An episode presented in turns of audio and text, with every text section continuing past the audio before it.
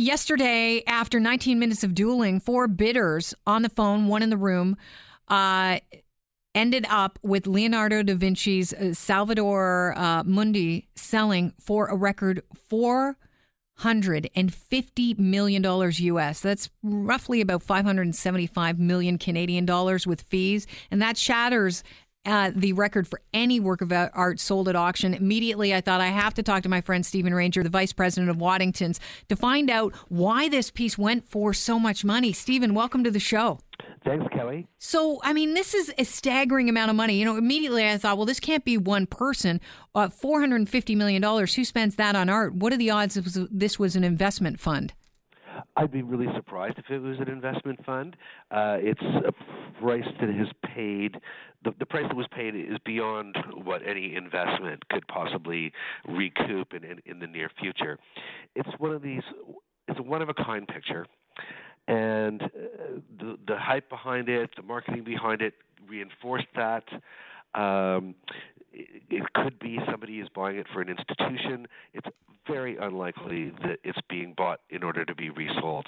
The picture's already been sold a number of times over the last few years, so it's it's not new in the market.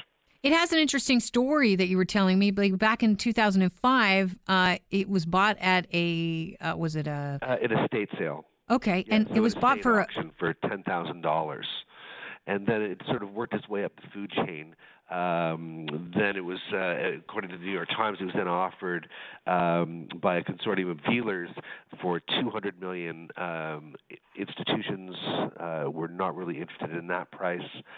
Sotheby's sold it privately for $80 million to um, a Swiss art dealer who then flipped it to um, a Russian billionaire collector, uh, Mr. Rybolov, Dmitry Rybolov, a Russian oligarch, for 127 million dollars later that year.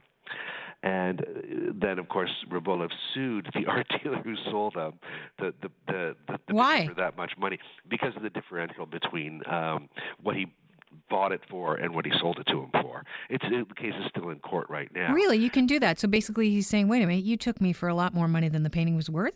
Yes, exactly. That's that's what it, you do. You know, Who knows? They might have had some contractual agreement.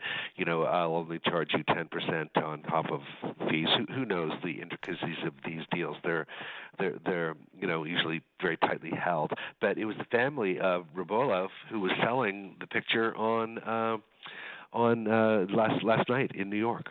Okay, so it went for four hundred and fifty million dollars, but there's hmm. some question. I mean, there's some weirdness about how this auction went down. First of all, it should have been held in an old masters auction because this is a Renaissance uh, painting, is it not? Well, yes, uh, fourteen ninety nine, uh, fifteen hundred. Then uh, why sell it in a contemporary art auction? I mean, it doesn't doesn't fit.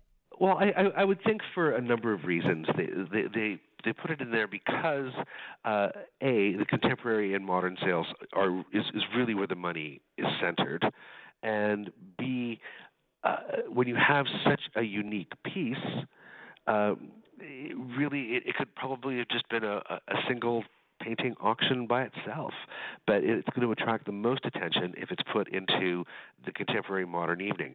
Now, somebody very wisely or very sarcastically quipped in the New Yorker and said, "Well, it, it was contemporary because 90% of it has been repainted." But that's just sort of. Uh, so, what does know, he mean by that? For those of us not in the know.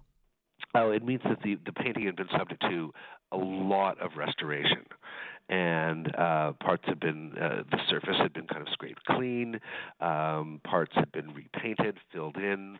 Uh, so th- there was significant restoration on the work. All right. Does that change the uh, value? I mean, obviously well, it didn't in this case. You, you know what? If, if if the painting was by anybody other than Leonardo, it sort of would have impacted the value. But uh, and it does impact value. Original condition is what most people are looking for when they buy art, whether it's historical, uh, you know, modern or contemporary. But in this case, it had virtually no impact. And uh, as you said, there were five bidders, probably uh, only you know two hanging on at the very end, um, and, and an unheard of price.